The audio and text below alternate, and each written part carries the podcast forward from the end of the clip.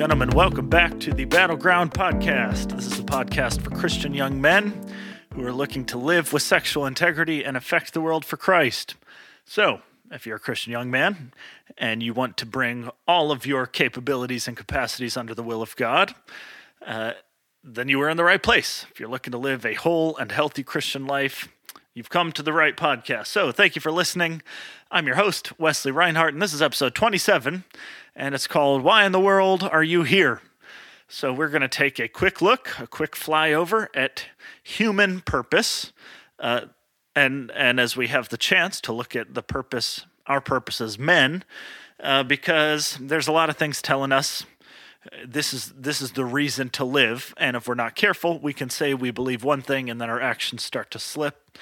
And in our heart we believe another. So why in the world are you here? We're going to look at four uh, quick passages that just give us a clue. And these are from uh, all throughout scripture from beginning to end that tell us why we are living today. So young man genesis 1 let's go all the way back to the beginning. Okay, we have God creates the world, light and darkness, sun, moon, and stars, uh, water and land, birds, fishes, and his crowning jewel of creation is man made in his own image. So Genesis 1 uh, 26 through 28 tells us Then God said, Let us make man in our image according to our likeness. Let them have dominion over the fish of the sea, over the birds of the air, and over the cattle, over all the earth, and over every creeping thing that creeps on the earth. So God created man in his own image. In the image of God, he created him. Male and female, he created them. Then God blessed them, and God said to them, Be fruitful, multiply, fill the earth, and subdue it.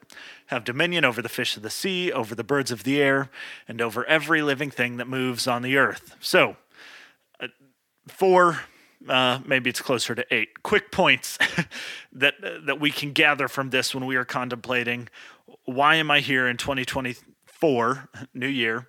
Why am I here? What am I doing? How, how do I build my life? Okay, one, we are made in God's image.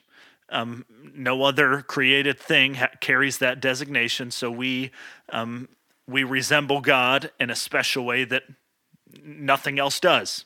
Um, but not only that, when it says male and female, He created them in the image of God both guys and girls reflect God's image, but there's a distinction. Um, there's a distinction between male and female. Okay, there's a a complementarity, so to speak, right there in the uh, creation story. Male and female, they are different, they're unique, and yet both equally bearing the image of God.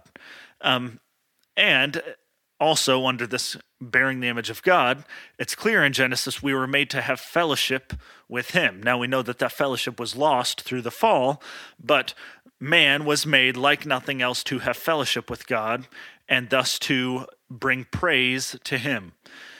Okay, also under the category of purpose from Genesis 1, have dominion over nature. So we're to bring out its latent potential, create and form a, a habitat, a culture.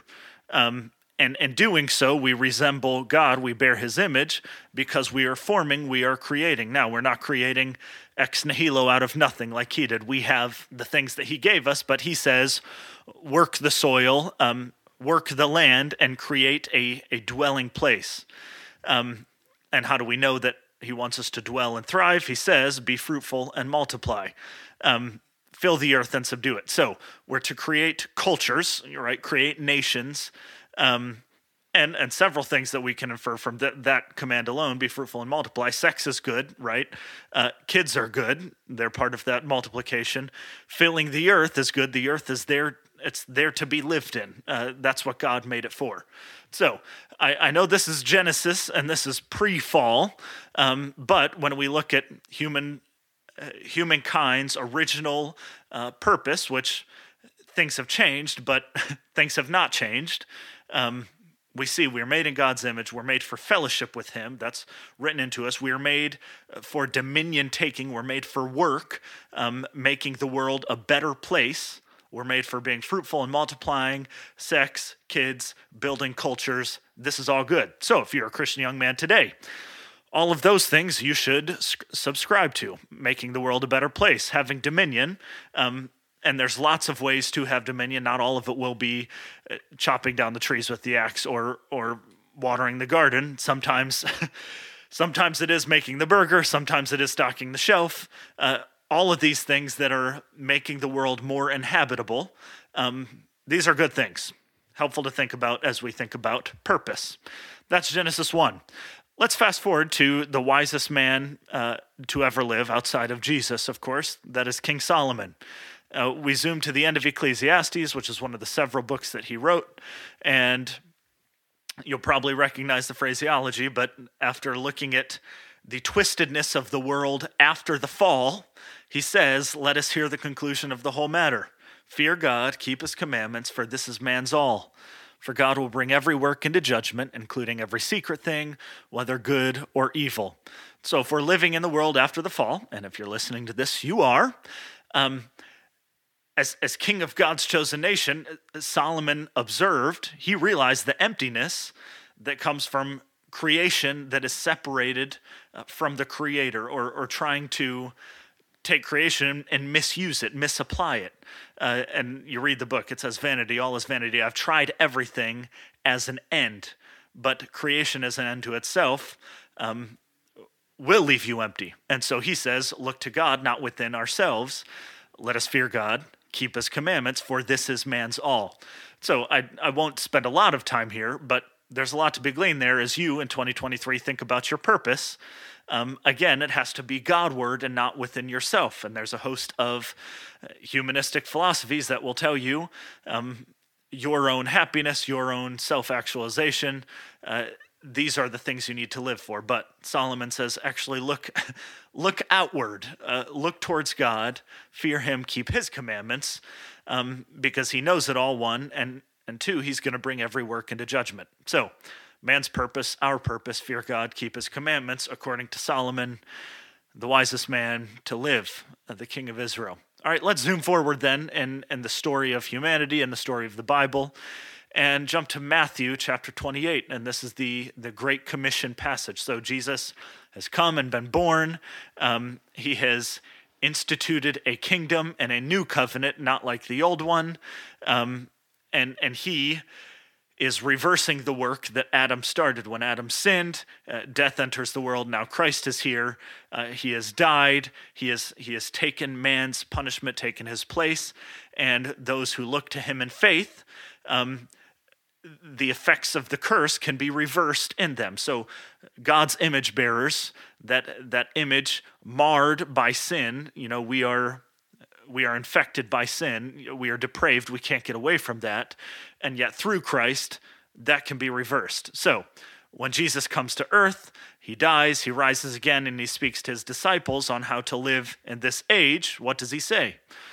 Go, therefore, and make, make disciples of all the nations, baptizing them in the name of the Father, and the Son, and the Holy Spirit, teaching them to observe all things that I have commanded you. And lo, I am with you always, even to the end of the age. So, the world is lost to sin. The chosen nation, Israel, has just rejected the Messiah. But what does the Messiah say to do? Point people back to me, the God who created them. Follow me, follow the Son and his teachings, right?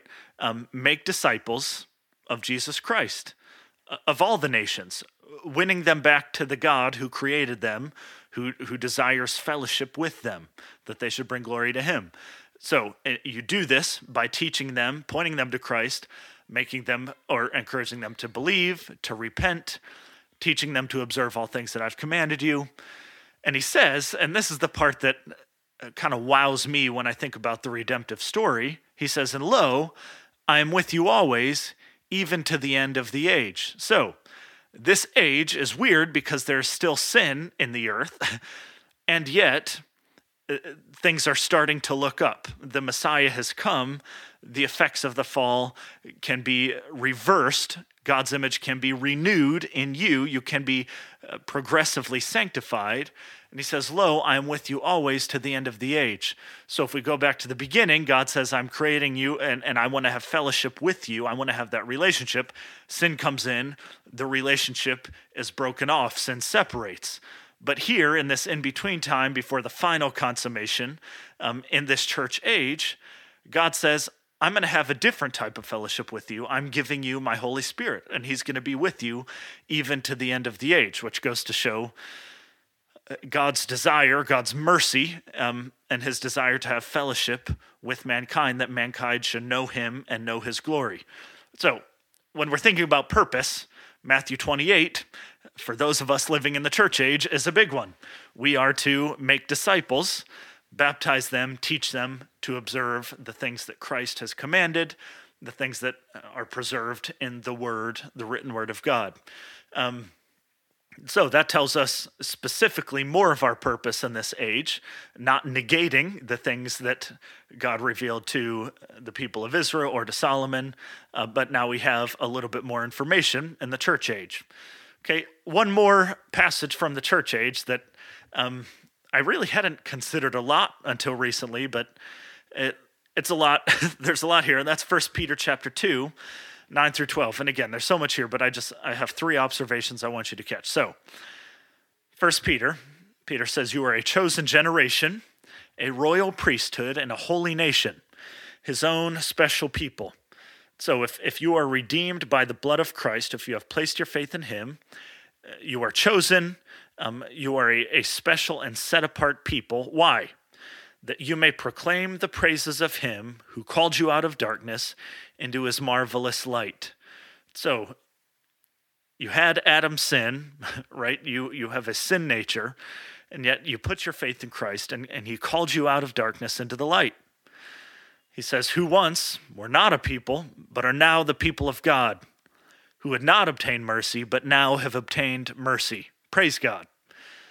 Verse 11 Beloved, I beg you, as sojourners and pilgrims, so this age is not forever, abstain from fleshly lusts which wage war against the soul, having your conduct honorable among the Gentiles, that when they speak against you as evildoers, they may, by your good works which they observe, glorify God in the day of visitation. So, your purpose, according to 1 Peter, proclaim the praises of him who called you out of darkness, to, to quite literally glorify God. And, and what's a very practical ramification of that? Verse 11 knowing that this age is not forever and, and the way that things are now will not always be, you are to abstain from fleshly lusts, which wage war against the soul. So, sexual sin, the abuse of, of God's gift of sex, wage war against that. Um, gluttony, the abuse of, of God's gift of food and, and sustenance. You are to wage war against that. Laziness, the abuse of God's gift of work and our ability to follow Him and, and laboring six days and resting. Um, we are to avoid that lust. Abstain from fleshly, fleshly lust, which wage war against the soul. So, if we are to have fellowship with our Creator, uh, if we are to unify our soul with Him, um, uh, bear his image well, we have to fight these sins. And, and not only that, but as we do that, our conduct will change that when those around us see us, what's it say, verse 12, by your good works, which they observe, glorify God in the day of visitation. So, you probably know the famous catechism what's the chief end of man? To glorify god and enjoy him forever. And this is a a verse that screams that loud and clear. All right? I don't care if you're a a london baptist bro a, a westminster man uh, whichever catechism you subscribe to uh, this this common theme that we are made to bring glory to god. And that is that is man's highest good. So you are chosen for that a, direct ramification. You've got to abstain from fleshly lusts that that hinder you from doing that. And as you do that, you proactively declare the glory of God. And and if you take the name of Christ, you call yourself a Christian, your works will be doing one of two things. It'll be glorifying God or marring his name, which is a a sobering challenge as we think about how to live in this age. So, when you think about your purpose, gentlemen, you were made for fellowship with God and to glorify Him. On this earth, there are several specific and common ways we do that being fruitful and multiplying and, and creating more image bearers and inhabiting this world, uh, creating cultures that will praise and glorify the Creator. Now, sin has entered the world. We are living on this side of the fall. Uh, Solomon says if you view the creation as a means, or uh, I'm sorry, as an end in and of itself, it's empty. But fear God, keep his commandments. This is your all. Jesus, the Son of God, comes to take man's punishment so that fellowship can be restored. And he says, Go, point people back to me, make disciples of me, teach them to observe everything that I've commanded you, and I will give you my presence. We can have fellowship again. Uh, it won't be full and complete fellowship. The presence of sin in your life and the flesh is still there. Um, but through the blood of Christ, that relationship is restored. And so, as you live in this church age, which if you're listening to this right now, uh, then you are there, um, your good works, you're waging war against fleshly lusts, those things will declare the glory of God, and that's your purpose. So, gentlemen, don't pursue happiness. Don't live a, a self centered life. Fight against those lusts. Uh, to borrow from Jordan Peterson, who is not a Christian, but uh, ironically enough has pointed more people to Christ than lots of Christians. Uh, what's he say? Peterson says, Don't pursue happiness, pursue meaning. And there is truth here. Um, the world is telling you pursue happiness and pleasure, but uh, while those are things that God has created, they are terrible ends. They are a means to an end. So if you pursue happiness, um, you you will be left empty. But pursue meaning. Now, this is where I would disagree with Peterson on what constitutes meaning.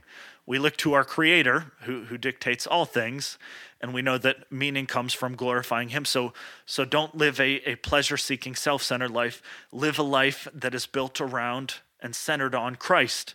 And it's funny how when you do that uh, he has a way of giving so many good things to be enjoyed as as gifts from him. Again if if you try and isolate them then that's it's called idolatry and we know how, how that goes. So that's your purpose what we will get to in in different episodes then and coming episodes is how our work, um, how our vocation, how our job, or our current uh, focus plays into those things. So, as a student, how do, how do I glorify God? What's my purpose in that? Am I living out my God given purpose there, or your vocation? Um, whether you are flipping burgers, whether you're working at a golf course or stocking shelves, uh, working for the bank, you know, all of that that is work that God has said it is good for man to do. Um, so you know your purpose. Um, that will be the same in everyone to glorify God, but the the modes that we do that will look. Some of those will look different. Many will be the same. Again, being fruitful, multiplying, keeping His commandments. Those are all the same things. But what will look different is is the work and the calling and the vocation that we each have as uniquely created image bearers of God. So we'll cover that in future episodes. But I hope this has been a a refreshing and um, helpful reminder about why we're here as we look at the, the story of Scripture. And I encourage you to check yourself. What, what are you thinking about lately? What is the, man, if I could only accomplish this? What is that? And does that fall in line with this ultimate purpose of, of bringing glory to God, of, of your actions telling others a story of God's greatness? Um, if that's not your mindset, get get alone with God and and recenter, fast and pray, do what you need to do, um, so that your life is built around glorifying God. All right, gentlemen, it's a crazy world that we live in. We need guys who know what they're about. We need guys who know their purpose. So, thank you for tuning in for these 20 minutes. Uh, thank you for those of you who've jumped on the on the Instagram page and followed there. Um, and if you found the podcast from the Instagram page, welcome aboard. Um, the last episode I put out was the core values and mission, just an updated uh, direction for the podcast. So, again, Christian young men who are looking to live well in a, a sex crazy and sinful world. Um, but we know that as we are sanctified, we can affect the world around us for Christ. And that's the goal here at the battleground. So, hope this episode has been a blessing to you. Please uh, like and share with a friend, send to a brother in Christ. That's a, a massive help to the show. Until next time, keep fighting.